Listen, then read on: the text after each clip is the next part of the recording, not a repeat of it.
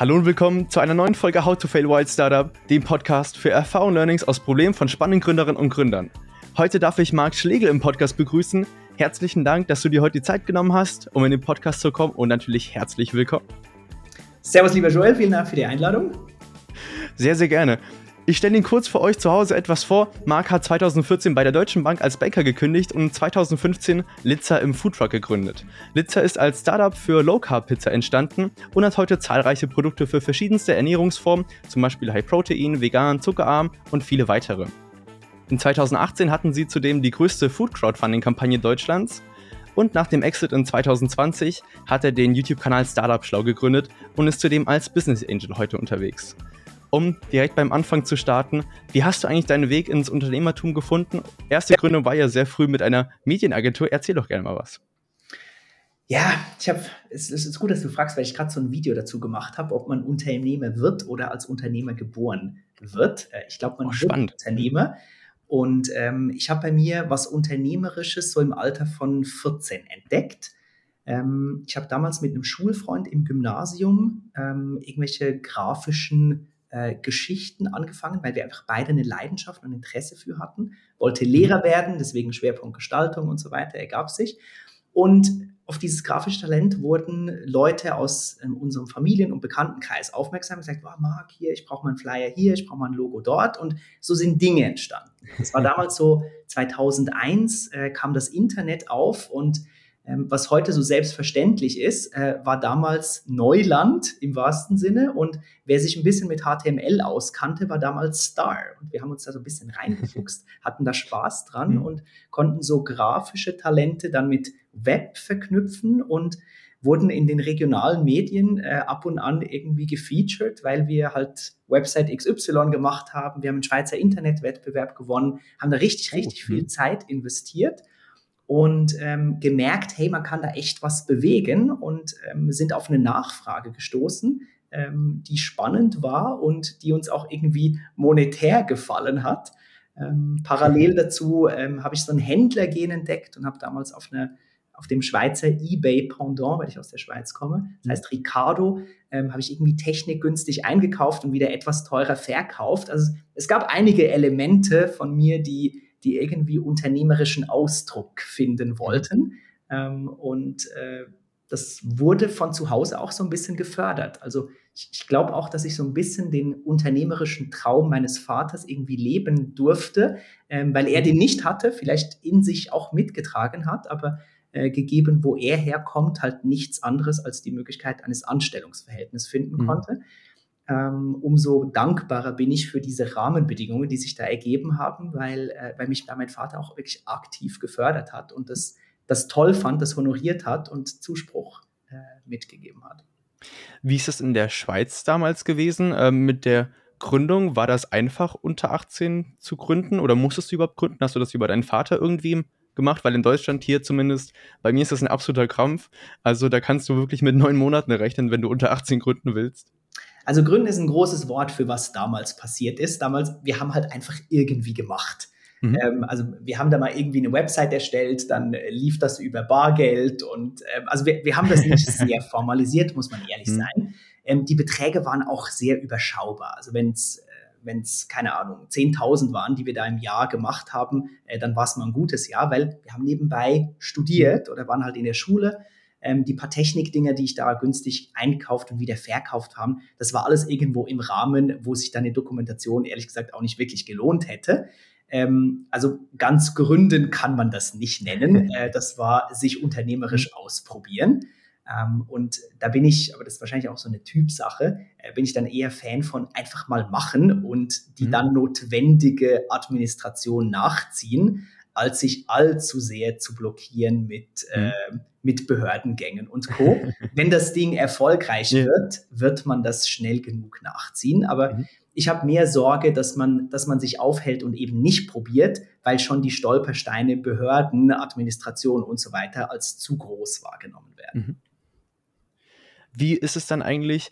Du hast inzwischen im Prinzip der Gründung in Anführungszeichen der Agentur, dann Uni und dann als Banker gearbeitet, dann, äh, Litzer gegründet mit deinem Co-Founder. Wie seid ihr auf die Idee gekommen? Die Idee ist irgendwie entstanden durch Feedback von Freunden. Und wie es oft so ist im Leben, vor allem von verkopften Menschen, zu denen ich auch gehöre, ähm, hat das Leben einen anderen Plan, als was man sich in Excel durch Gewichtungen und Bewertungen mhm. irgendwie mal ausgerechnet hat. Und Matthias und ich, mein Mitgründer, wir waren, wir haben uns bei der Deutschen kennengelernt, Deutsche Bank, ähm, haben aber gemerkt, Konzern ist irgendwie nicht das Richtige für uns, äh, sind dann beide raus mit der Idee, eher digital getriebene Projekte umzusetzen. Matthias von Haus aus Informatiker, ich BWLer. Mhm. Also wir können beide nicht viel, aber wir lernen sau schnell und haben uns irgendwelchen Dating-Apps verschrieben, die wir damals super spannend fanden. Das war, ähm, das war um die 2014 rum ähm, und haben uns gegenseitig so ein bisschen die Ideenbücher gepitcht, ähm, weil jeder so in Apple Notes ein paar Sachen aufgeschrieben hat, über die er im Leben halt mal gestolpert ist und die es sich lohnen würde, mal besser, günstiger oder effizienter zu gestalten. Mhm. Haben uns das alles vorgetragen, haben so ein schönes Excel gemacht mit allen Ideen und ähm, wie könnte man sich dem nähern? Können wir das überhaupt? Also passt das Skillset? Äh, kann man damit Geld verdienen? Wie schnell kann man damit Geld verdienen? Und ironischerweise, das ist ein bisschen die Ironie des Lebens, war Litzer nicht auf, diesem, äh, auf dieser Liste drauf natürlich, sondern Litzer ist entstanden, als wir an einem Brainstorming-Abend, wo wir Freunde eingeladen, um über App-Ideen zu sprechen, hat Matthias an diesem Abend zum Abendessen eine Leinsamenpizza einfach als Abendessen serviert. Es war ein privates Rezept von ihm. Das hat er oft äh, auch für mich und äh, oder für uns gemacht. Und diese Pizza hat all den App-Ideen, die wir da am Beamer hatten, die komplette Show gestohlen. Und die Leute sind ausgerastet. die Jungs, saugeil, wieso verkauft ihr nicht sowas? Und wir haben das nicht ernst genommen. Im Gegenteil, wir haben Flo äh, ausgelacht und gesagt, Flo, please, äh, das Letzte, was wir wollen, ist Gastro, äh, wovon wir gar keine Ahnung mhm. haben, ist Gastro und Co. Ähm, und haben dann versucht, irgendwie die Aufmerksamkeit wieder so auf die digitalen Themen zu lenken. Aber am nächsten Tag haben wir überlegt, hey, irgendwie wir haben recherchiert, es gibt nichts dergleichen. Mhm. Ähm, und wir haben weder in Deutschland was gefunden, noch in Europa, haben auch irgendwie in den Staaten geguckt, was gibt es auf Leinsamenbasis. Und mhm. hätten wir da was gefunden, hätten wir das auf gar keinen Fall weiter verfolgt. Aber wir haben nichts dergleichen gefunden und hatten so die rückblickend naive Idee, ähm, es wäre doch mal Zeit für eine gesunde Tiefkühlpizza im mhm. Edeka-Regal. Und wenn wir diese Inhaltsstoffe irgendwie verarbeiten können, dass man eine gescheite Tiefkühlpizza produzieren kann, äh, da muss doch was gehen. Dann haben wir uns ein paar Zahlen angeschaut und rausgefunden, okay, ähm, in Deutschland werden so eine gute Milliarde Tiefkühlpizzen jedes Jahr gegessen. Und dann haben wir geguckt, okay, was kostet denn so eine Tiefkühlpizza? Und dann gibt es halt von Jahr bis äh, Gustavo Gusto. Gustavo Gusto gab es damals noch nicht, aber so die Preisrange war irgendwo mhm. zwischen 60 Cent bis, keine Ahnung, 2,50. Und dann haben wir gesagt, ja gut, da ist ein riesiger Markt, weil 1,x Milliarden mal 1,50 Euro ist ein riesiger Markt. Und naiv meine ich, weil wir gesagt haben, wenn wir nur ein Prozent davon jemals erreichen würden, dann ist doch das ein riesiger Markt, dann muss doch da was gehen.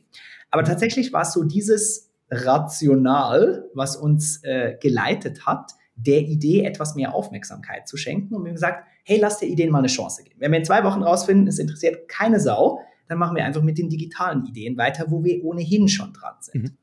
Und dann haben wir ganz, ganz schnell so ein Branding aufgesetzt. Leinsamenpizza, Litzer war super schnell da. An die Domain sind wir durch riesige Zufälle gekommen, weil sie ursprünglich mal einer bayerischen Metalband gehört hat. Ähm, und ich den Typen mhm. angeschrieben habe, der mir dann signalisiert hat, vor zwei Wochen hat er die Domain in äh, Kündigung gegeben. Ich hatte sie am gleichen Abend auf meinem Server. Von diesen, von diesen Fügungen oder von diesen Glücksmomenten könnte ich fünf Stunden heute Abend erzählen, mhm. aber es hat sich, es hat sich dann irgendwann so angefühlt, als ob wir das machen sollen oder machen müssen. Also dass irgendwie so eine Universumsenergie bestimmt hat, hey Jungs, folgt dem Weg und macht das. Und ähm, ja, tatsächlich wurde dann so aus Spaß relativ schnell ernst, weil wir innerhalb von zwei Wochen den ersten Verkauf initiiert hatten. Also wir haben nicht nur gesagt, hey, lass der Idee eine Chance geben, sondern wir haben gesagt, ähm, wenn wir das machen, dann lass uns schnell rausgehen und rausfinden, was sagt der Markt. Weil mhm. es wäre easy gewesen, ein halbes Jahr zu Hause ganz viele lustige Rezepte zu kreieren, immer wieder Freunde einzuladen, die dann sagen, mega cool, was ihr macht.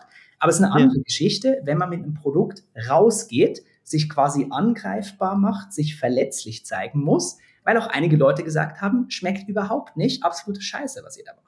Aber das haben wir initiiert insofern, als dass wir bei so einem privaten Streetfood-Hinterhofmarkt hier in Frankfurt angeklopft haben. Da waren wir früher auch privat und meinten, hey, wir haben so eine lustige neue Idee, gesunde Pizza auf Leinsamenbasis, Litzer, können wir das mal Probe verkaufen. Und es ging super schnell. Also von der Idee, hey, das machen wir jetzt, zum ersten Verkauf hat es wenige Wochen gedauert. Das war kein Monat im Land. Da hatten wir schon den ersten Verkauf erzielt. Natürlich alles hobbymäßig und äh, völlig chaotisch, weil wir von dem ganzen Ding keine Ahnung hatten. Wir haben eBay, in Kleinanzeigen, haben wir einen Ofen gekauft für 80 Euro, haben eine Flyer-Alarmplane mhm. gedruckt, das irgendwie über zwei Bierbänke gehängt ähm, und hat so behelfsmäßig äh, so eine Pizza gezaubert, wo natürlich kein Kunde das bekommen hat, was er bestellt hat, weil ja. wir alles, wir haben alles irgendwie ähm, ja so ein bisschen verdattelt. Ähm, aber wir haben gemerkt, das ist was, was ankommt und sind auf eine Zielgruppe gekommen, die das super spannend fand und das hat uns äh, hat uns Mut und Mut gemacht und Energie gegeben, da wirklich weiterzumachen. Nachdem ihr dann weiter skaliert habt und im Prinzip euch weiter ausgebaut habt, ist ja im Prinzip der große Sprung dann durch die Hülle der Löwen gekommen, wo dann Frank Thelen und Carsten Maschmeyer in euch investiert haben. Was war denn da so ähm, der springende Punkt? Also ähm, am Ende hatten vor allen Dingen viele Zeitungen geschrieben, ja, ihr habt sehr viel verhandelt mit den Löwen. Sie sind, kleiner Spoiler, mit 150.000 Euro eingestiegen. Ähm, für die Leute, die zu Hause zuhören, auf was sollte man denn dort achten? Was waren so die Main Takeaways, wenn beispielsweise junge Unternehmer nochmal zu die Hülle der Löwen gehen? Was würdest du dir mit auf den Weg geben? Oder was war dann vor allen Dingen der große Unterschied für Litzer, die große Veränderung? Hm, also es waren jetzt ganz viele Fragen auf einmal. Also äh, die Hülle der Löwen hat für uns eine gigantomanische Veränderung ins Geschäft reingebracht, weil einfach eine unfassbare Medienaufmerksamkeit und damit äh, Endkonsumenten, die Lust hatten, das zu mhm. probieren, über uns hineingeprasselt ist. Und wir waren darauf ganz ehrlich einfach nicht gut vorbereitet. Ja. Ähm, wir waren da eine ganz kleine Startup-Zelle, waren zu dem Zeitpunkt eine Handvoll Leute und da kommt ein Auftragsvolumen rein, ähm, was einem Unternehmenswachstum von normalerweise zwei, drei Jahren entspricht, in irgendwie zwei, drei Monaten. Also da wurde was in unsere kleine Startup-Zelle mhm. reingeprescht ähm, wofür wir, ja, darauf kann man sich nicht vorbereiten. Also das, ähm, das, das, war, das war so ein Take it or leave it. Entweder man nimmt die Höhle der Löwen mit oder nicht, wenn man ausgestrahlt wird und das Ganze klappt. Ähm, wir haben gesagt, ja, wir machen das, aber wir hatten keinen Plan, was da über uns eingebrochen ist, obwohl wir uns versucht haben, mit Startups aus vergangenen Staffeln auszutauschen. Und das ist ein natürlich offensichtlicher, aber guter Tipp, das extensiv zu machen und sich darauf eine Priorität zu legen. Wer ist in einem ähnlichen Umfeld unterwegs, versuchen diesen Gründer zu erreichen, so lange zu nerven, bis er sich eine Stunde Zeit nimmt, um Erfahrungen zu teilen. Das ist mhm. Gold. Also diese Erfahrungen, die wir da mitbekommen haben, das ist Gold wert für alle Leute, die auch Interesse an der Teilnahme dieser Sendung haben. Ein weiterer Tipp, ähm, es klingt ganz einfach, ist die gute Vorbereitung. Aber was das bedeutet, ist, wir haben uns gefühlt unbewusst ein Jahr lang auf die Höhle der Löwen vorbereitet. Wir haben alles selbst gemacht, von der Gründung weg, vom allerersten Verkauf bis zu den Plänen, aus dem Foodtruck raus in eine eigene Teigproduktion zu kommen. Ähm, wussten über alles Bescheid. Es gab keine Frage, die du uns hättest stellen können, die wir nicht beantworten hätten können. Okay. Mhm. Einfach weil wir alles von der Pike auf gemacht haben. Wir haben nicht von Anfang an irgendwie ein PowerPoint-Deck gemacht, ähm, mhm. sind damit zu VCs gefahren und haben ganz viel Geld reingeholt, um dann alle Aufgaben an irgendwelche Dienstleister abzugeben, sondern wir haben bewusst alles selbst gemacht, deswegen wussten wir selbst Bescheid. Ähm, über Marge, über, äh, über wie Produktionsprozess funktioniert, mhm. über Zielgruppe und mhm. so weiter. Wir haben das alles gesehen. Leute, die bei uns am Truck waren, konnten wir, wir konnten sehen, wem es geschmeckt hat, wer wiederkam und konnten den Löwen glaubhaft versichern, wir haben schon gute Umsätze und was wir brauchen, ähm, sind weitere Maschinen und Know-how über den Lebensmitteleinzelhandel, um die nächste Wachstumsphase unseres Startups zu zünden. Wir hatten mhm. auch ein gesundes Selbstvertrauen, weil wir schon vor Höhle der Löwen über 100.000 Euro Umsatz gemacht haben und hatten das Gefühl, hey, selbst wenn es nicht klappt, wir kriegen das irgendwie hin. Ähm, mhm. also wir haben und vielleicht hat man das auch gespürt in der Sendung. Wir kamen dahin nicht in der Verzweiflung, es braucht ja. unbedingt einen Deal, sondern hey, wir haben ein sauspannendes Angebot für euch. Wir haben auch Lust, mit euch zusammenzuarbeiten. Warum? ihr seid smart und ihr habt smarte Leute in eurem Umfeld und einer unserer größten Treiber immer noch ist Lernen. Und wir hatten die Überzeugung, wir können da super viel lernen von diesen Löwen. Ähm, dann kam es auch zu einem Deal, weil auch die ökonomischen Parameter Sinn gemacht haben. Wir haben nicht eine geisteskranke Bewertung gefordert von 15 Millionen Euro ähm, und wir hätten gerne 500.000 und dafür kriegt ihr ein paar Prozentle, sondern wir haben uns irgendwie ausgemacht, hm, so 150k für, wir waren eigentlich bereit, 10% abzugeben, haben dann irgendwie über zwei oder drei Verhandlungsrunden, ähm, lief es dann auf 20% mhm. raus. Ähm, also es war alles irgendwo in einem Rahmen, der, der einen Deal ermöglicht hat ähm, und der auch von einer vernünftigen Denke gezeugt hat und nicht von der übergierigen oder aggressiven. Ähm, und dann war es einfach klar, gegeben den Umsatz, den wir schon gemacht haben vor Höhle der Löwen, den geplanten nächsten Schritten, Maschinen, Produktion für den Lebenseinzelhandel, hey, das macht Sinn. Es macht für beide Seiten Sinn. Ähm, es ist kapitalistisch interessant für die Investoren. Es ist für uns als Gründer interessant, spannende Leute, die Netzwerk und Reputation haben, mit reinzubringen. Also es hat sich einfach gut und richtig angefühlt. Also Vorbereitung ist key ähm, und ja, sich ein klares Bild zu machen, mit wem man da so eine Ehe eingehen möchte. Das, das macht einfach super viel Sinn. Und da diese Leute schon mehrere Ehen haben mit anderen Startups, macht halt einfach super viel Sinn, mal die zu fragen, wie denn der mhm. Ehepartner so tickt. Spannend. Mhm. Eine Frage, die ich mir besonders gestellt hatte, als ich mich logischerweise auf die Folge hier vorbereitet habe und nochmal durchgescrollt habe, durch die Story im Prinzip von Litza, war, wie es denn geschafft hat, von diesem Foodtruck im Prinzip hoch zu skalieren, weil Foodtrucks kennen wir alle, ähm, wenn die bei entweder Events stehen oder wo auch immer. Wie habt ihr es dann geschafft, von im Prinzip, wir haben dieses Produkt, wir haben hier Litzer im Prinzip als Teig zu einer eigenen Produktion, beziehungsweise die Produktion überhaupt so zu vergrößern, dass ihr nicht ein 100.000 Euro Anfangsinvestment mit einer großen Halle und eigenen Maschinen braucht, sondern eben auch so skalieren könnt, dass es im Rahmen ist und logischerweise auch gesundes Wachstum ermöglicht. Da ist auch wieder sehr viel Fügung und äh, gute Universumsenergie mit, mit dem Spiel, weil ähm, es hat sich so zugetragen, wir waren im Foodtruck mit der damaligen Idee, ähm, wir werden einfach ganz viele Foodtrucks haben und ganz viele Foodtrucks mit Litza werden in Deutschland rumfahren. Dann haben wir gemerkt, hm, ähm, uns macht zwar irgendwie das Entertainment im Foodtruck mega Spaß, aber so die wirklichen Gastronomen sind wir einfach nicht. Wir sind nicht, nicht mit dem spitzen Bleistift unterwegs und ähm, äh, ja, ganz viele andere Beispiele, warum wir einfach keine perfekten Gastronomen sind, aber uns Kunden draufgebracht haben, was das eigentlich Spezielle an unserem Produkt ist, nämlich nicht die fertige Pizza aus einem Foodtruck, sondern der Boden, in dem Kunden nachgefragt mhm. haben, hey Jungs, sau cool, aber kann ich auch nur den Boden kaufen, weil dann kann ich ja zu Hause drauf machen, worauf ich Bock habe. Mhm. Und wir haben erst darüber gecheckt, ah, das Spannende ist nicht die fertige Pizza oder irgendwann ein Pizza-Franchise, ob das im Foodtruck oder im Restaurant ist, sondern der Boden. Und dann konnten wir ähm, den Foodtruck, also es ist ein großes Wort, Foodtruck, äh, weil es ein umgebauter DHL-Lieferwagen mit so einer halben Küche drin.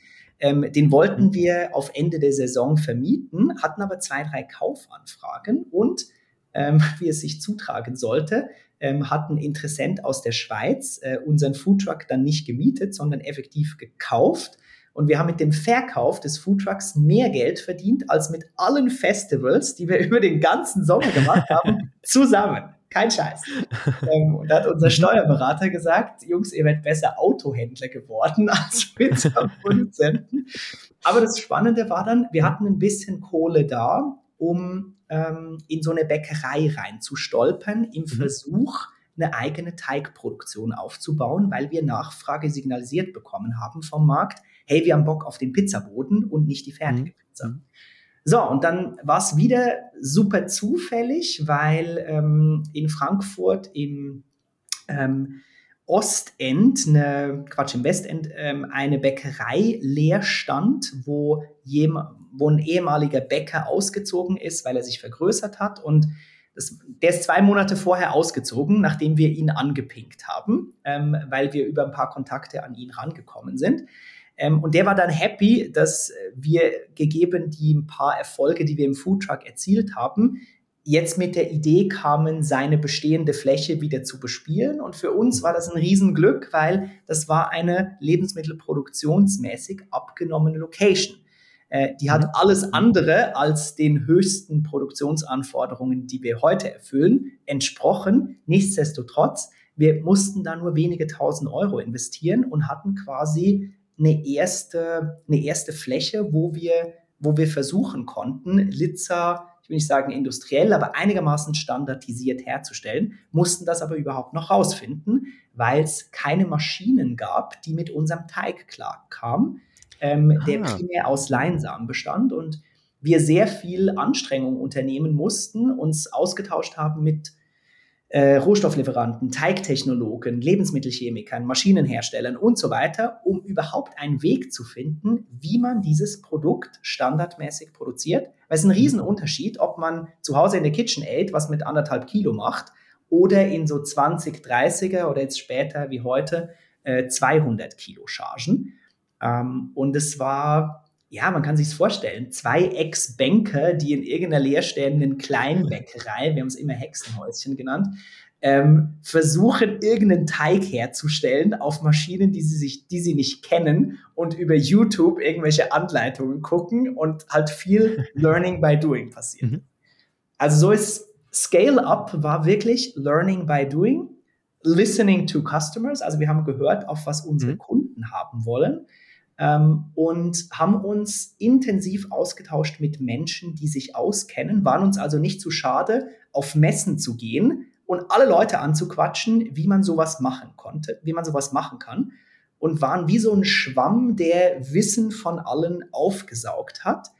Ähm, weil alle irgendwie Freude an so zwei jungen Kerlen hatten, die irgendwie so eine Wahnsinnsidee äh, versuchten umzusetzen und uns überschüttet haben mit Wissen, was sie über Jahrzehnte aufgebaut haben. Das war, das war richtig toll und es hat auch unter anderem nur deswegen funktioniert.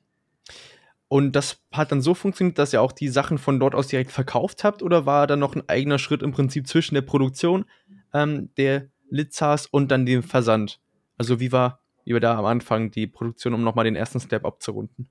Mm, also die Produktion am Anfang hatte nur die Aufgabe, ähm, wie das Wort schon sagt, zu produzieren. Wir hatten keine mhm. Verkaufsfläche da. Okay. Ähm, wir haben uns auch nicht ähm, getraut, eine eigene, eine eigene Restaurantkette oder sowas äh, aufzubauen. Wir haben zu sehr gespürt im Foodtruck, dass dieses Geschäft nicht zu uns passt und haben uns eher ähm, wieder mit etwas verbunden, was wir von Haus aus gut kennen, nämlich Computer, digitales E-Commerce.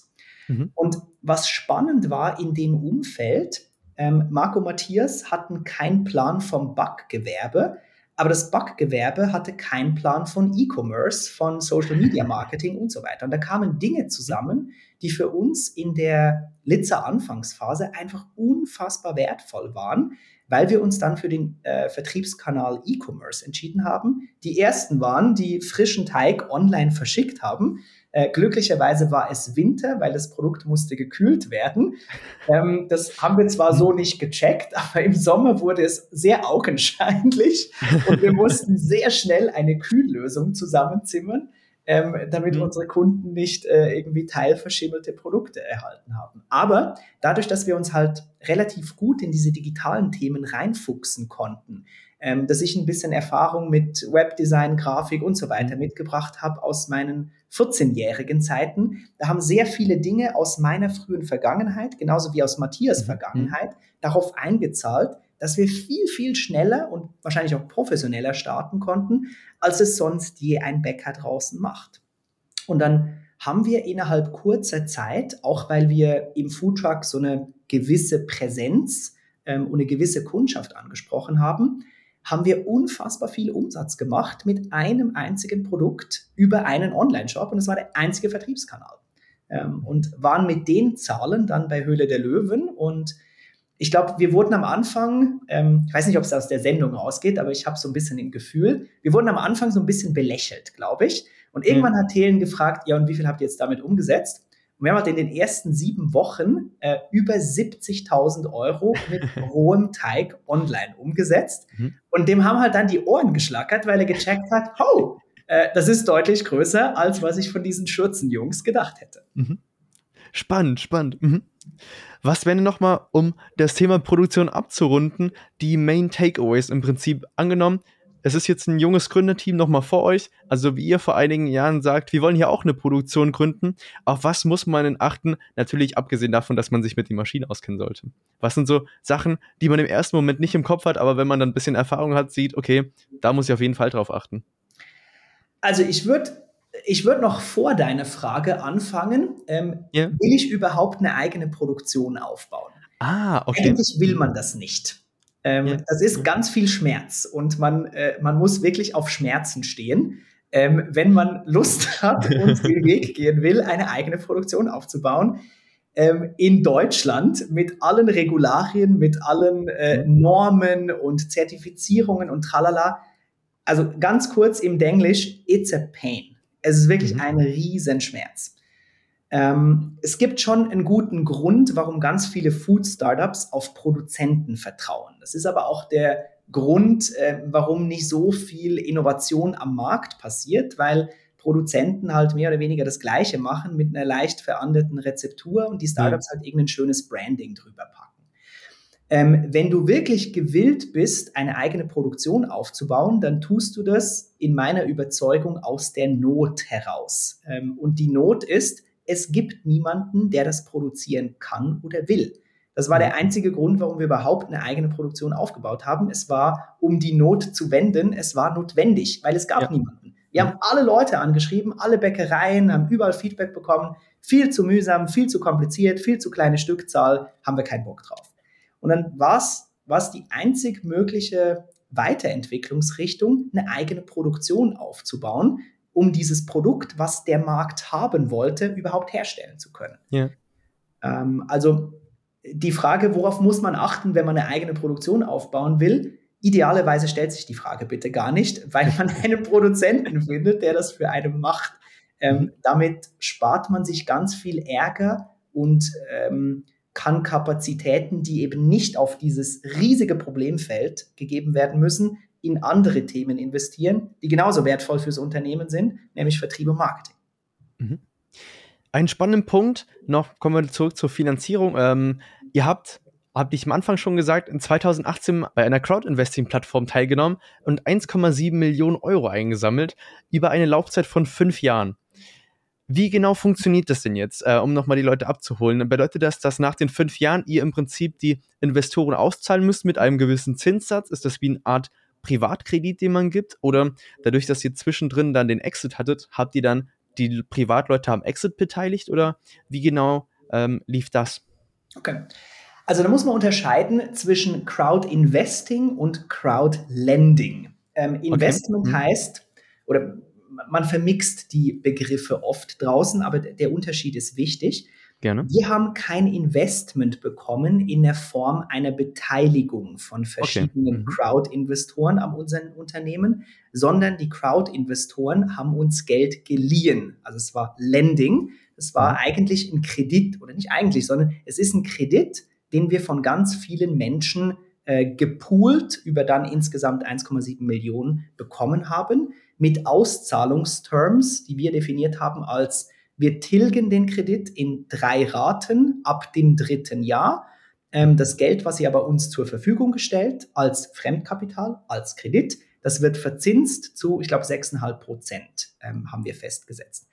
Deswegen ist es auch kein Problem, wenn ein Unternehmen verkauft wird, weil die Verbindlichkeit okay. über mhm. diesen Kredit wird einfach an den neuen Anteilseigner mhm. weitergegeben.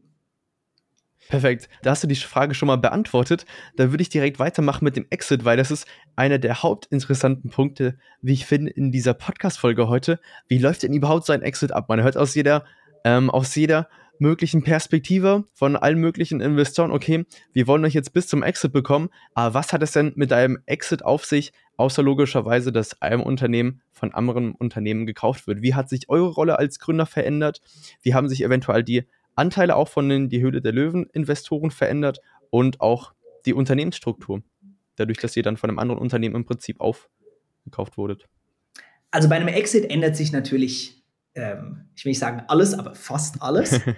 Ähm, mhm. Aber ich will etwas weiter vorne anfangen, weil. Exit war nicht äh, die Primärmotivation und mhm. war auch so nicht angedacht in dem Jahr, wo wir das Unternehmen verkauft haben, dann 20, sondern wir hatten vor, eine weitere Kapitalrunde zu machen, also über neue Investoren mehr. Geld ins Unternehmen reinzubringen, weil man kann sich relativ leicht vorstellen, das Wachstum und der Aufbau eines nahrungsmittelproduzierenden Unternehmens mit eigener Produktion, eigenen Maschinen, Qualitätsmanagement, yeah. kostet und verschlingt ein Schweinegeld.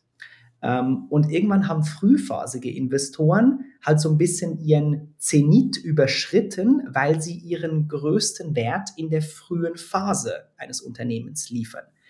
Aber irgendwann weiß dann halt Maschmeyer und Thelen auch nicht, ob wir einen Stickenofen brauchen oder einen Durchlaufofen oder ob die hm. Verpackungsfolie 35 müdig oder 75 müdig sein soll.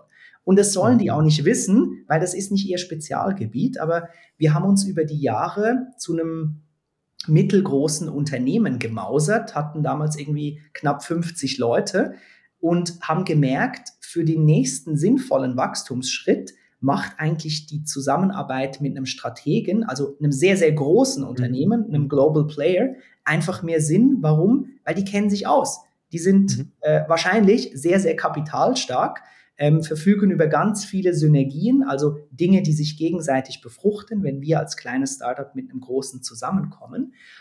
Ähm, und das, das wurde klar über ganz viele Gespräche, die wir in der damaligen Finanzierungsrunde geführt haben. Hey, wir haben keine Lust auf den nächsten Venture Capitalist. Ähm, wir haben Lust auf einen strategischen Partner.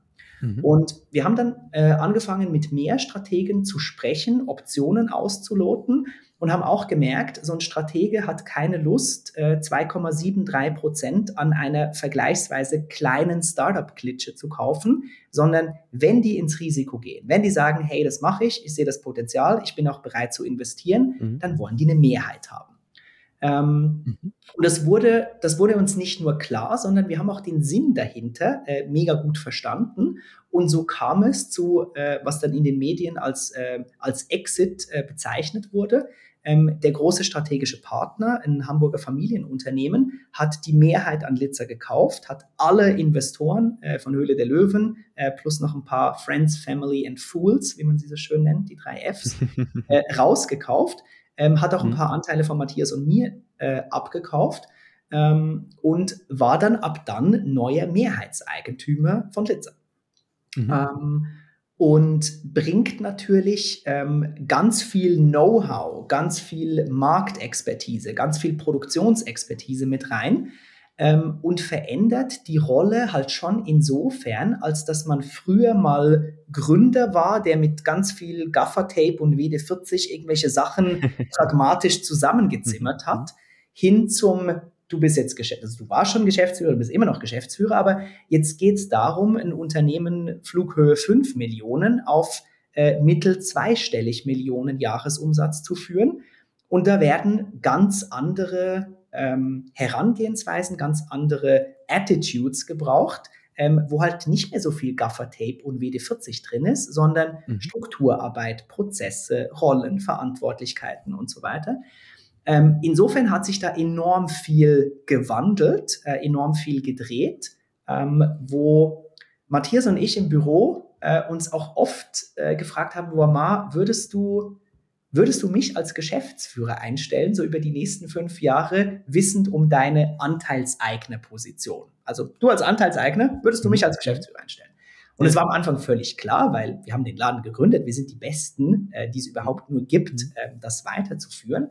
Aber in der, in der Zusammenarbeit ähm, mit den damals absoluten Profis, denen man halt nichts vormachen konnte, äh, im Vergleich zu Investoren aus der Vergangenheit, die sich mit dem Markt und so natürlich nicht in der Tiefe auskannten und Matthias und ich äh, Wege gefunden haben, Dinge so zu organisieren und argumentieren, äh, dass sie zu unserem Vorteil wurden. Das Spiel hat nicht mehr funktioniert mit den absoluten Profis, ähm, mhm. weil man denen halt einfach nichts vormachen konnte. Ja. Die wussten Bescheid, die äh, machen das seit Jahrzehnten und kennen sich halt einfach aus. Und dann kamen wir drauf, ähm, und das ist, das klingt jetzt ganz kurz, wenn ich das in, in diesem Podcast so sage, aber das war ein monatelanger Reflexionsprozess. Wahrscheinlich gibt es Leute, die in der DNA einfach mehr und bessere Manager sind, als wir fantastische Gründer äh, ähm, gerne sind. Und ich bin überzeugt, wir sind, wir sind fantastische Gründer, aber zwischen einem fantastischen Gründer gibt es halt einfach einen fundamentalen Unterschied zu einem fantastischen Manager. Die Denke mhm. ist anders, das Herz ist anders, ähm, die Herangehensweise an Dinge ist anders. Und wenn du auf Flughöhe 5 Millionen mit, einem, äh, mit einer eigenen Produktion, mehreren Vertriebskanälen, Internationalisierung, halt einfach ein Unternehmen mit einer ordentlichen Komplexität gebaut hast, ist Gaffertape und WD40 nicht die richtige Herangehensweise auf mhm. Flughöhe Geschäftsführer. Ja. Ähm, und das haben wir dann, äh, haben wir dann adressiert. Das mussten wir, äh, also einerseits mussten wir es nicht stark adressieren, weil es wurde offensichtlich in der Zusammenarbeit. Ähm, andererseits haben wir adressiert und haben den schwierigen Pitch unternommen. Äh, hey, liebes neue Mutterhaus, ähm, wir sehen, dass es wahrscheinlich auf Ebene Geschäftsführung in ein, zwei Jahren bessere Leute gibt, als wir es selbst sind. Mhm. Ähm, und ich weiß von ganz vielen Gründern, dass die mit ähnlichen Themen kämpfen. Wir haben de facto den Mut zusammengenommen, diesen Pitch an unser neues Mutterhaus zu unternehmen, die natürlich not amused waren über diese News, ähm, ja. weil sie uns primär auch wegen uns als Gründern, als äh, Antreiber, als Geschäftsführer gekauft haben. Ähm, aber wie es das Universum dann so wollte, ähm, hat ähm, der Urenkel von Balsen, äh, Andreas Balsen, ähm, die Geschäftsführung dann relativ zeitnah übernommen. Es ergab sich auch glücklich, weil er schon Mitarbeiter ähm, unseres mhm. neuen Mutterhauses in Hamburg war. Ach so.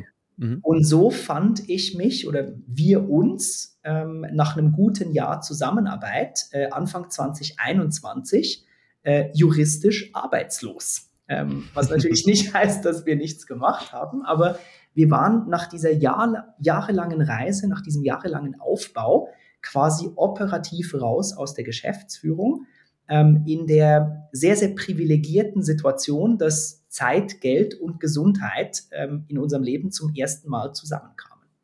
Mhm. Und das hat also während, während dieses Transformationsprozesses, aber vor allem mit Ausscheiden aus der operativen Geschäftsführung, hat sich mein Leben natürlich fundamental geändert. Mhm. Da würde ich auch zum nächsten Punkt kommen, denn einer deiner Passionen, die du dadurch entwickelt hast, das Wissensmanagement und Wissensweitergabe, hast du ja durch deinen YouTube-Kanal Startup Schlau, den ich vorhin schon mal angesprochen hatte, wirklich jetzt ausgelebt und bist es noch weiter mal ausleben. Ihr baut das ja immer weiter auf. Jetzt hast du einen Cutter vor kurzer Zeit eingestellt. Da bin ich sehr gespannt, wie das auch weitergeht. Weshalb hast du dich eigentlich dazu entschieden, dein Wissen auch vor allen Dingen kostenlos an Gründer, junge Gründer, Gründerinnen zu geben und nicht wie beispielsweise durch eine teure Masterclass, wie wir es von vielen äh, Get-Rich-Leuten kennen, die dann für viele hundert Euro eine Masterclass anbieten, die deutlich weniger Inhalt zu finden hat als dein YouTube-Kanal. Mhm. Also es, das kam so, dass, äh, dass nach dem Verkauf von Litzer viele Leute, ähm, viele befreundete Gründer auf mich und uns zukamen ähm, mit Mitarbeit, mit Markt hier aufbauen, neues Produkt da mhm. launchen, mhm. Co-Founder werden und so weiter. Und ich bin rückblickend stolz, ähm, da nicht quasi aufs nächste Ding direkt gesprungen zu sein, auch wenn ich mega Bock hatte, weil ähm, gelingt einem so ein unternehmerischer Aufbau und auch, ähm, und auch der Verkauf, äh, ist das ein ultra geiles Gefühl im Sinne mhm. von, you did it. Ähm, und was passiert denn erst, wenn du das nächste startest? Und ähm, mit neuem, mit mehr Know-how, mit besserem Netzwerk, guter, guter Reputation und auch ein bisschen Kapital irgendwie das, das nächste Ding viel schneller voranbringen kannst und irgendwie mit dem Ziel, das Ding an die Börse zu bringen.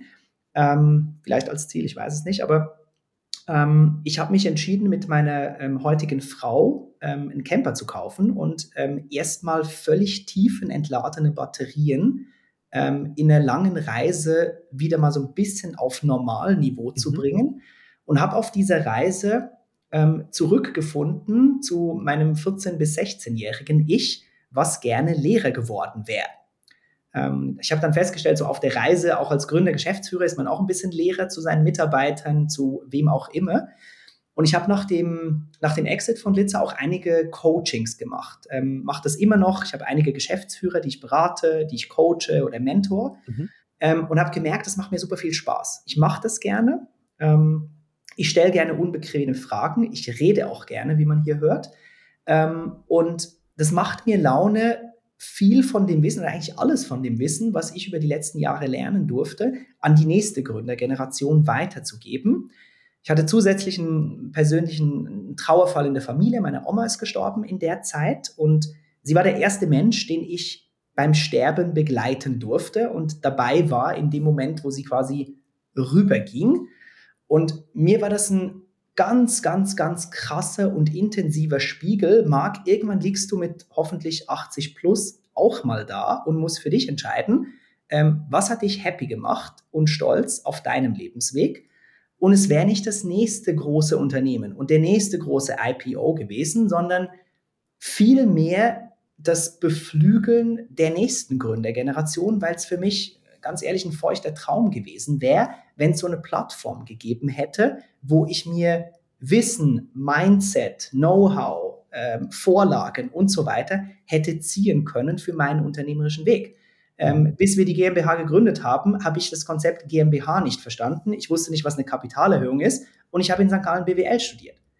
Also es ist nicht so, dass man auch an sogenannten Elite-Unis lernt, wie man gründet, sondern man lernt mhm. es von Leuten, die es schon mal gemacht haben und die bereit sind, ihr Wissen zu teilen. Und für mich ist das Befriedigendste, ähm, neben vielen persönlichen Beziehungen, coolen Erlebnissen, Reisen und so weiter, zu wissen, du hast ein paar Leute inspiriert, schneller zu starten, smarter zu starten, vielleicht überhaupt zu starten. Ähm, und ich mache das, ich mache das im Moment for free, weil es mir, weil es mir gut geht, weil es mir gut tut, weil es mir Spaß macht. Ähm, ich will aber auch nicht ausschließen, ähm, dass es nicht irgendwann auch mal in Masterclasses, Coachings, Sparings, die bezahlt sind, geht, weil ich auch die Wahrnehmung gewonnen habe während der Litzer-Zeit, if you don't pay, you don't pay attention.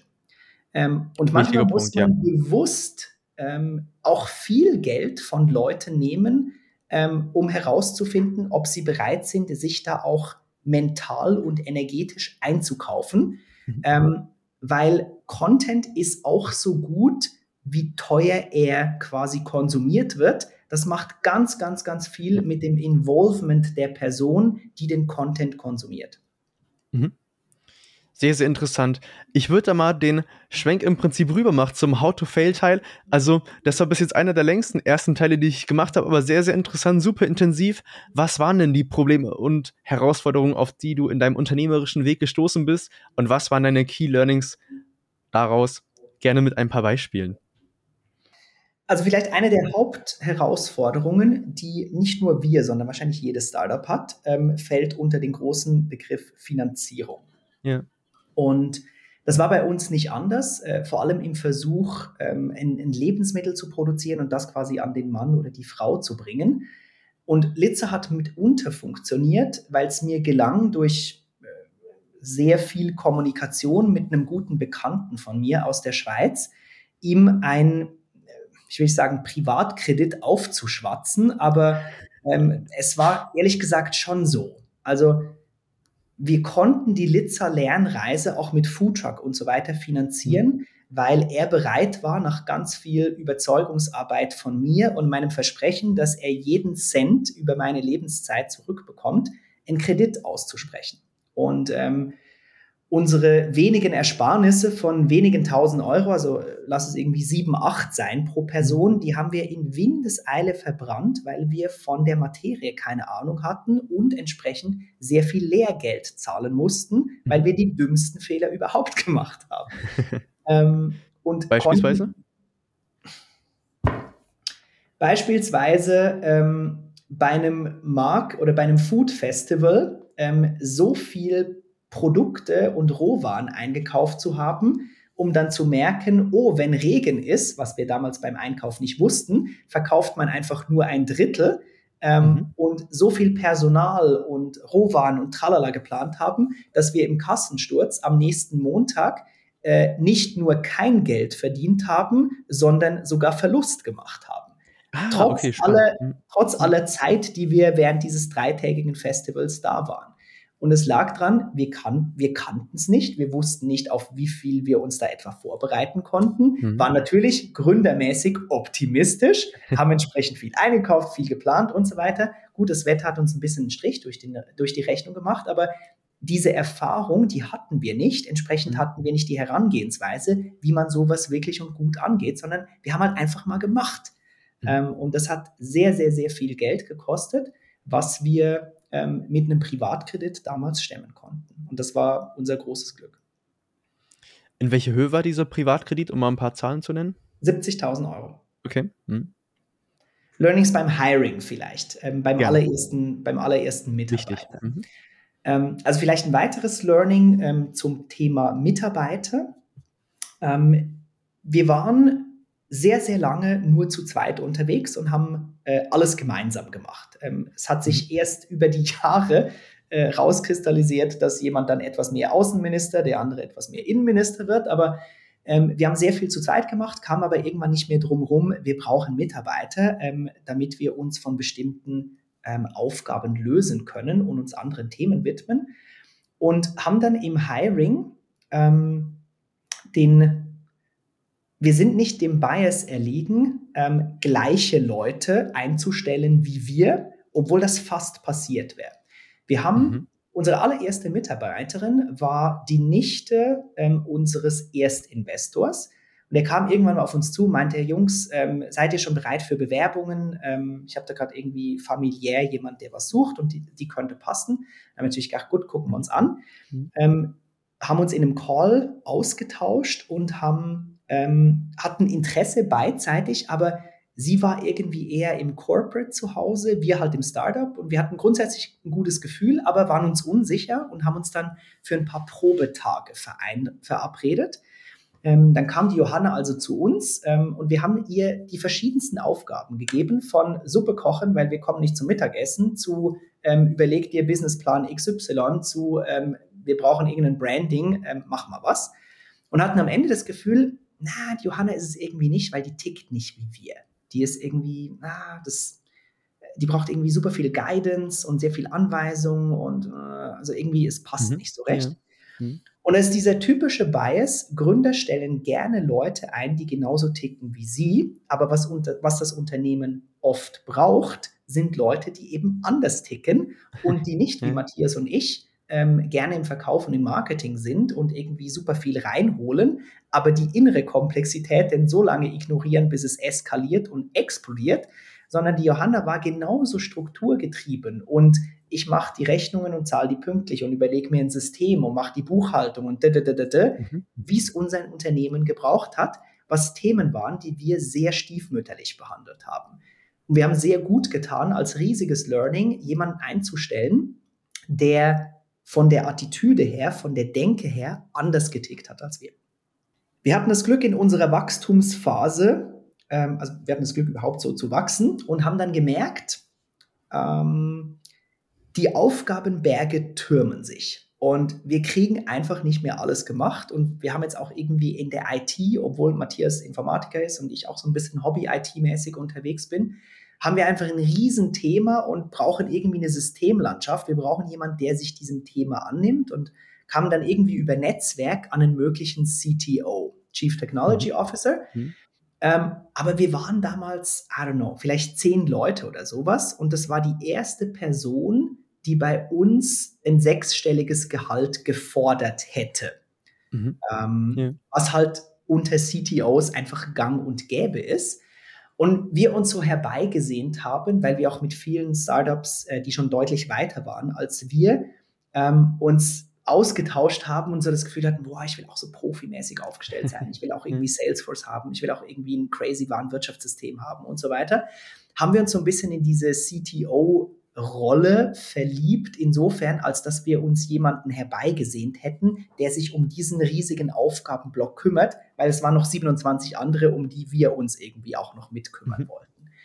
Und wir haben dann einen Stop von unseren Investoren bekommen, die uns, ähm, ja, die uns sehr hart sagen mussten, es ist noch ja. nicht Zeit für diese mhm. Flughöhe.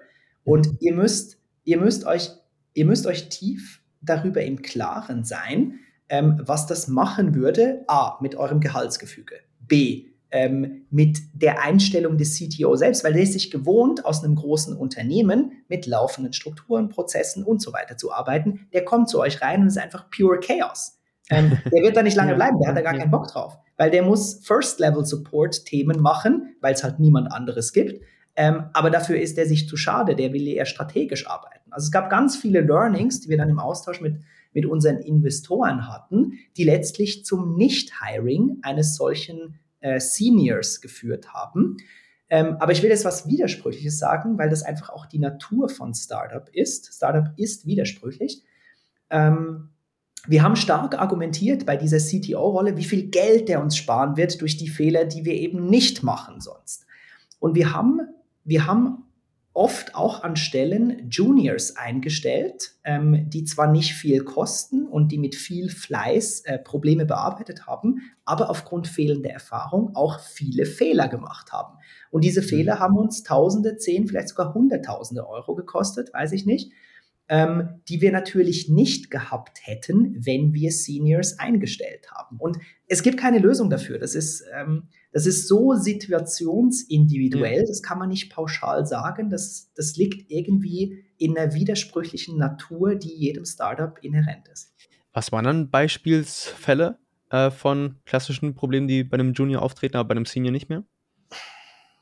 Wir hatten bei uns bei Litzer eine sehr hohe Entscheidungsgewalt ähm, auf Mitarbeiterebene. Ähm, und da wurden ähm, da wurden teilweise Konditionen mit dem Lebensmitteleinzelhandel vereinbart, die nach bestem Wissen und Gewissen äh, von unserer Mitarbeiterseite gemacht wurden, die sich aber über die Jahre gerecht haben, weil wir teilweise Konditionen oder Vergütungen nicht verstanden haben. Und das macht auf kleiner Flamme natürlich nicht viel aus, ähm, wenn der Umsatz nur wenige tausend sind, aber wenn der Umsatz mal in die Millionen geht, dann kriegst du so einen Fehler, den du in einem ersten Listungsgespräch mal gemacht hast, einfach nicht mehr raus. Und dann ja. sind da riesige Vergütungspositionen, die dann auf Millionen Umsätze angewendet werden. Das sind Fehler, die Hunderttausende Euro kosten. Mhm. Also die ihr dann an die Lebensmitteleinzelhändler dann äh, gegeben habt geben mussten, weil das einfach okay, Vertragswerk ja. war. Und dann, dann ist es auch schwer, wenn du, ähm, wenn du in der ähm, in der Wachstumsphase, also nach einigen Jahren Unternehmen, mhm. ähm, Fachkräfte reinbringst, die auch äh, hoch fünf oder eher sechsstelliges Gehalt ziehen, die dich dann auf diesen Fehler überhaupt aufmerksam machen können, weil sie es einfach wissen. Mhm. Aber das kriegst du dann mit dem Handel trotzdem ja. nicht gedreht, weil das sind feste Verträge, mhm. die halten daran fest. Warum soll man da was ändern? Also da, da haben wir sehr viel Geld auf der Strecke gelassen, weil wir es einfach nicht besser wussten. Mhm. Eine finale Frage würde ich für die Podcast-Folge machen in diesem Teil. Wie habt ihr es denn überhaupt geschafft, in die, äh, zu den Lebensmitteleinzelhändlern reinzukommen? Also, euer Produkt muss gekühlt werden, eine der am härtesten umstrittenen Sachen überhaupt. Wie genau habt ihr es geschafft, von dieser eigenen Produktion von E-Commerce als Hauptvertriebskanal überhaupt dazu reingekommen? Neben natürlich der offensichtlichen Sache, dass ihr Hilfe von ähm, Thiel und Maschmeyer hattet. Was sind da die, die Prozesse dahinter? Wie, an wen muss man sich da richten? Was, auf was muss man achten? Ich schäme mich immer, die Geschichte zu erzählen, wie wir in die Supermärkte reingekommen sind, weil ich gerne damit angeben würde, wie hart das war und wie hart wir mit Marktleitern und der Rewe und so weiter gekämpft haben. Mhm. Aber was de facto passiert ist, ist, durch die Ausstrahlung von Höhle der Löwen und diesen riesen Medienrummel, den, äh, den unsere Sendung damals erzeugt hat. Wir waren in den Google Trend Charts, ähm, weil so viele Leute nach Litzer gesucht oh. und mhm. nachgefragt haben. Ähm, haben uns Supermärkte angerufen und gesagt, wir haben hier Leute im Laden, die wollen Litzer haben, wir haben das nicht, wie kriegen wir das? Und wir waren am oh. Anfang in den ersten Wochen damit beschäftigt, nicht aktiv auf Supermärkte zuzugehen, sondern einfach irgendwie deren Nachfrage abzufertigen. Mhm. Die mhm. wollten uns haben, die wollten uns unbedingt haben.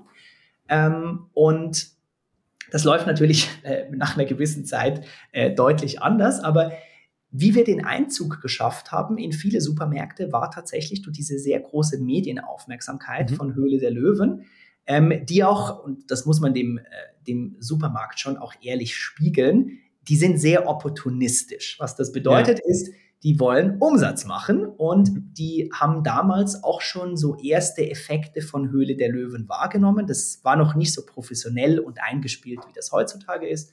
Ähm, damals in der dritten Staffel war das noch so ein bisschen in den Kinderschuhen. Nichtsdestotrotz, die wussten um die Aufmerksamkeit von Höhle der Löwen und hatten Lust, ähm, die Produkte mitzuverkaufen, wenn eine große Menschenmasse ähm, die über die Höhle der Löwen davon in Kenntnis gesetzt wurde, Lust hatte, das halt mal auszuprobieren. Das heißt, die wollten mhm. uns da unbedingt haben, aber ähm, auch wenn man als kleines Startup vielleicht noch am Anfang etwas Welpenschutz genießt, ähm, lernt man dann doch den deutschen Einzelhandel später auf die harte Tour kennen, mhm. ähm, weil die nicht zimperlich sind. Ja. Ähm, und weil da um Centbeträge verhandelt wird und ähm, ja, weil da auch viele nicht ganz so schöne Dinge des Business passieren ähm, und man damit auch als Startup lernen muss, umzugehen. Mhm. Und ja, der Einzelhandel schon eine ganz, ganz komplexe Organisation ist in Deutschland. Ähm, sowohl jeder Einzelhändler selbst als auch vor allem das gesamte Gebilde.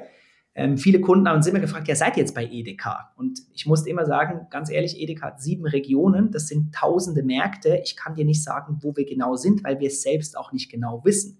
Weil was mhm. die Großen machen und warum sie es wissen, ist, A, sie haben ganz viel Geld und zahlen das äh, Nielsen, um äh, da an Daten zu kommen. Das hat man als Startup nicht. Und B, okay. die haben eine Außendienstmannschaft. Das heißt, Leute, die in irgendwelchen VW Passats sitzen und nichts anderes machen, als jeden Tag Dutzende, nicht, nicht jeden Tag Dutzende, aber jede Woche Dutzende Supermärkte abzufahren, um zu gucken, ist mein Produkt richtig platziert? Steht das da, wo wir das vereinbart haben? Was macht die Konkurrenz? Stelle ich da vielleicht ein bisschen was um? Äh, Mache ich meinen Preis irgendwo, keine Ahnung wie? Also da, mhm, mhm. man macht sich keine Vorstellung als Konsument, der einfach in ein Rewe oder in ein Edeka reinläuft, das ist alles schön und gut.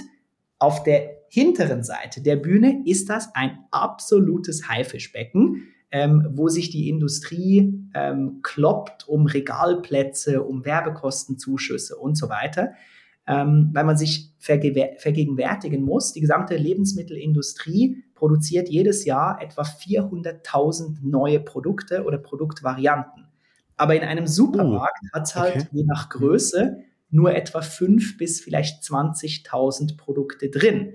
Und jetzt kann man sich ah, vorstellen, was das für einen Druck erzeugt, ein neues Produkt mhm. in dieses Regal reinzubringen, wie schnell man wieder draußen ist. Und das ist eine große Herausforderung, ähm, vielleicht als Learning zum Schluss. Reinzukommen ist Faktor, ich weiß nicht, wie ich es ausdrücken soll, aber reinzukommen ist viel, viel, viel einfacher, als drin zu bleiben, weil Spannend. drin bleiben tut man nur, wenn die sogenannten Rotationen, also die Drehzahlen, also die Abverkäufe pro Markt pro Woche stimmen ähm, weil sich das sonst der Einzelhändler auch nicht leisten kann, zu viele sogenannte Penner-Produkte drin zu haben. Es gibt beim LEH so diese Renner- und Pennerlisten. Ich muss auch drüber lachen, als ich es zum ersten Mal gehört habe. Aber ähm, du bleibst nur drinnen, wenn du ein Renner bist. Ähm, und dafür zu sorgen, dass du drin bleibst, also eine richtige Konfiguration zu haben aus äh, einem Produkt, was pricing-mäßig für dich und für den LEH Spaß macht, was vom Kunden angenommen wird, was auch gut und richtig platziert ist, was auch verfügbar ist. Also sind so viele Variablen, die dazu, die darauf einzahlen, ein Produkt wird gut abverkauft. Das ist Königsklasse. Das ist eine riesige Herausforderung. Mhm.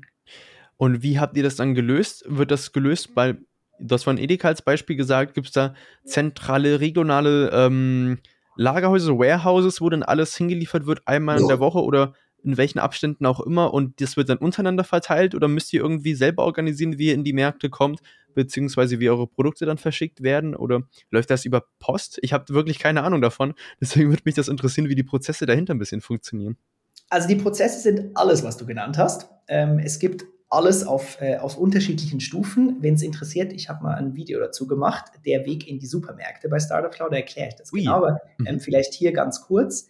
Ähm, jeder Händler ist anders aufgestellt. Es gibt sogenannte zentral organisierte Händler, da gehört zum Beispiel mhm. Kaufland dazu, früher Real, ähm, aber auch die Drogeriemärkte. Das heißt, was da passiert ist, man spricht da mit der Zentrale, überzeugt die vom eigenen Produkt. Ähm, und äh, vom Pricing und so weiter und dann kommt man da zentral in sogenannte Regalplanogramme. Und wenn man da drin ist, dann wird man auch ähm, in jedem dieser Märkte ausgespielt. Ähm, auch wenn die teilweise noch unterschiedliche Größen haben. Also mhm. nicht jeder ähm, DM oder Rossmann oder Kaufland ist gleich groß. Ähm, also je nachdem, wie groß die sind, ist man in bestimmten Planogrammen bei diesen sogenannten Zentralisten drin. Die Edeka und die Rewe funktionieren ganz anders. Ähm, man schafft es, wenn man äh, so groß ist wie Ferrero mit Nutella und so, auch in zentrale Planogramme bei Rewe und bei Edeka. Ähm, aber oft ist es so, dass man als kleines Startup ähm, erstmal in ganz wenigen Märkten anfängt, indem man da mit dem Marktleiter spricht. Da gibt es sogenannte MBUle, das sind Mehrbetriebsunternehmen, also Einzelhändler, die etwa, keine Ahnung, drei bis zwölf Filialen haben. Mhm. Und da tut man gut daran, ähm, diese Leute irgendwie ans Telefon zu bekommen oder die im Markt zu erwischen, ähm, denen ganz viel Gutes zu tun, dass man mal so einen Test machen kann äh, seines Produkts in diesem Markt. Der hat Aufwand und Stress genug, diese Produkte intern im System anzulegen. Ähm, aber man schafft es erst auf eine Regionallistung, also man muss sich vorstellen, Rewe deutschlandweit ist in Regionen eingeteilt. Mhm. Jede Region hat irgendwas zwischen zwei bis fünf Regionalläger und die Märkte im engsten Umkreis werden von diesem Lager bedient. Aber der Weg ähm, ins Regionallager ist schon ein sehr steiniger. Viel steiniger wird es noch ins Zentral, also auf Zentralebene, aber Zentralebene heißt auch nur, muss verteilt auf alle Regionalläger. Aber anfangen tut man mit einer sogenannten Streckenlieferung. Das heißt, man liefert per Post, per DHL, per Paket oder vielleicht auch mit dem eigenen VW Golf äh, die Ware zu dem Markt hin, um erstmal testmäßig das mhm. Produkt abzuverkaufen und zu schauen, stimmt die Rotation, macht das uns beiden Spaß? Ähm, weil diese Zahlen dann ähm, an die ähm, ans Headquarter geliefert werden und man dann vielleicht darüber diskutieren kann, ob mal eine Listung in einem Regionallager in Frage kommt, was dann an, ich weiß es nicht, 100 Märkte ausgespielt wird. Auch dann muss man sich wieder beweisen und so geht das Spiel über mhm. Zeit.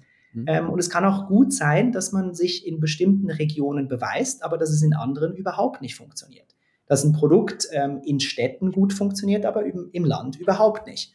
Ähm, oder dass es äh, in Ostdeutschland gut funktioniert, in Westdeutschland aber nicht. Dass es im Norden klappt, aber im Süden überhaupt nicht. Also da sind so viele Spannend. verschiedene Parameter, dass man nicht anders kann, als den deutschen Lebensmitteleinzelhandel mit so einer mit so einer Forscherbrille anzuschauen und einfach ganz viele Experimente zu machen und zu lernen vor Ort, was wirklich funktioniert und was nicht. Wie ist das bei euch, bei Litza? Habt ihr da ähm, die Daten, in welchen Regionen das am besten funktioniert, rein aus Interesse? Also ähm, Städte, ähm, Land? Wir haben mittlerweile einige Daten. Ähm, mit wir muss ich ein bisschen aufpassen, weil es ist ja nicht mehr mein Unternehmen, ich bin nicht mehr Anteilseigner. Mhm.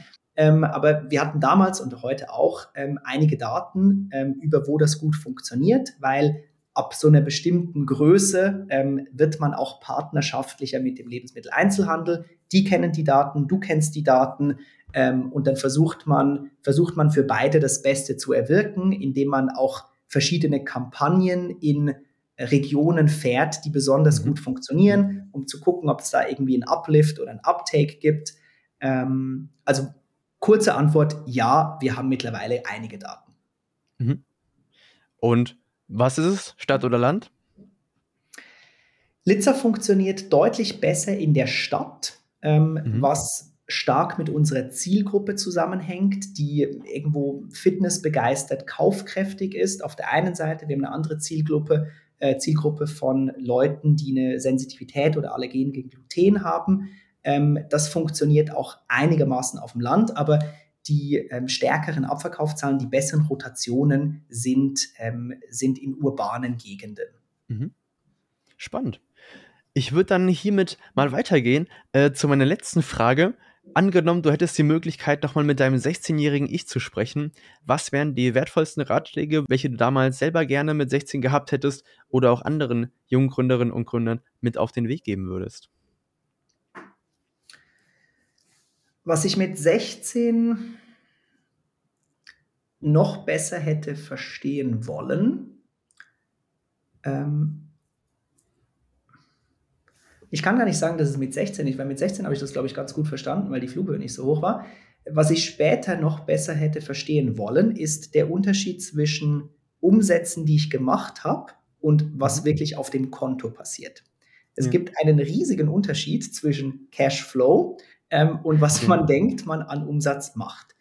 Ähm, wir haben ganz viele äh, Herausforderungen äh, auf unserem unternehmerischen Weg gehabt, weil wir dieses Finance-Thema, alles was dazugehört, Buchhaltung, Liquiditätsplanung, insgesamt Cashflow-Management viel zu stiefmütterlich behandelt haben. Nicht, weil wir zu dumm gewesen wären ähm, oder weil ich in St. Gallen BWL studiert habe, sondern einfach, weil wir auf das Thema nicht so Bock hatten. Das ist einfach nicht, das ist nicht so attraktiv. Das ist irgendwie so, hm. das sind so ein paar Zahlen und ja, muss man sich irgendwie drum kümmern, aber es ist irgendwie ein bisschen langweilig und hm, ähm, und irgendwie was Coole, ähm, neue Verkaufsgespräche zu führen, visionär über die Entwicklung des Unternehmens zu sprechen. Und ja, Finance war halt so ein bisschen das notwendige Übel. Ähm, dieses notwendige Übel, auch wenn es keinen Spaß macht, seriös zu behandeln ähm, oder zumindest Menschen zu haben, die im Unternehmen Teil sind, die das seriös behandeln, weil die Sprache von Unternehmertum unterm Strich, die ist einfach Accounting. Ähm, ja. Die ist mhm. Zahlenmaterial, weil damit, darüber wird man beurteilt. Ähm, in Gesprächen mit Investoren, ähm, es läuft alles am Schluss über Erfolgsrechnung, über Bilanz und Co. Und das Thema will einfach nicht stiefmütterlich behandelt werden. Mag sein, dass es viele zahlengetriebene Gründer draußen gibt, bei denen das gar kein Thema ist. Ähm, aber ich bin überzeugt, dass es genauso viele Leute, vielleicht eher mehr gibt, die sehr vertriebs- und marketingaffin sind. Und die Kehrseite ähm, der Medaille dieser Leute ist oft eine eher stiefmütterliche Behandlung dieses Zahlenmaterials. Mhm. Sehr interessant. Das würde ich doch als Abschlussworte für die heutige Folge nehmen. Vielen, vielen Dank, dass du dir heute die Zeit genommen hast, um uns von einem Entrepreneur-Dasein zu erzählen. Zum Abschluss bist du auch nochmal herzlich eingeladen, ein oder zwei weitere interessante Gründerinnen und Gründer vorzustellen, wo du sagst, doch, dass die haben äh, eine interessante Story, interessantes Startup gegründet. Da würde es sich auf jeden Fall empfehlen, die ähm, Story mal zu teilen. Wer würde dir denn da spontan einfallen? Also mir fallen natürlich ganz viele Gründe ein, ähm, mhm. zumal ich in der Gründerszene äh, aktiv war und bin. Ähm, ich bin auch bei äh, EO Entrepreneurs Organization und muss gerade in meinem Forum ähm, an Dennis Schmolzi denken. Das ist der Gründer von Emma Matratzen, ähm, der eine Wahnsinns, also eine der für, ich weiß, ich weiß gerade keinen, der eine äh, noch crazyere Wachstumsgeschichte äh, mit einem physischen Produkt in Deutschland mhm. aufgebaut hat, von null auf äh, mittlerweile fast eine Milliarde Jahresumsatz. Ja. Ähm, die haben zu zweit gegründet, äh, Dennis mit Manuel. Ähm, und Dennis ist einer der brillantesten, intelligentesten Menschen, äh, die ich äh, in meinem Leben kennenlernen durfte. Ähm, absolut fantastische Geschichte ähm, und äh, sehr beeindruckend, was die, was die über die mhm. Jahre gebaut haben und immer noch weiterentwickeln. Das hört sich wirklich super interessant an. Von Emma Matratzen habe ich sogar schon einige Sachen gehört und gelesen. Da würde es mich wirklich sehr freuen, wenn du mal eine kleine Intro machen könntest und wir ihn eventuell auch in einer der folgenden Episoden mal hören können. Zum Abschluss bleibt mir nichts anderes mehr übrig, als zu sagen, abonniert den Podcast doch sehr gerne, um keine weitere interessante Geschichte eines Gründers oder Gründerin zu verpassen. Falls ihr natürlich spannende Learnings mitnehmen konntet, teilt den Podcast sehr gerne. Mir hat es heute sehr viel Spaß gemacht. Ich hoffe, ihr konntet einiges mitnehmen. Vielen Dank, Marc, und bis zum nächsten Mal. Danke dir, Joel.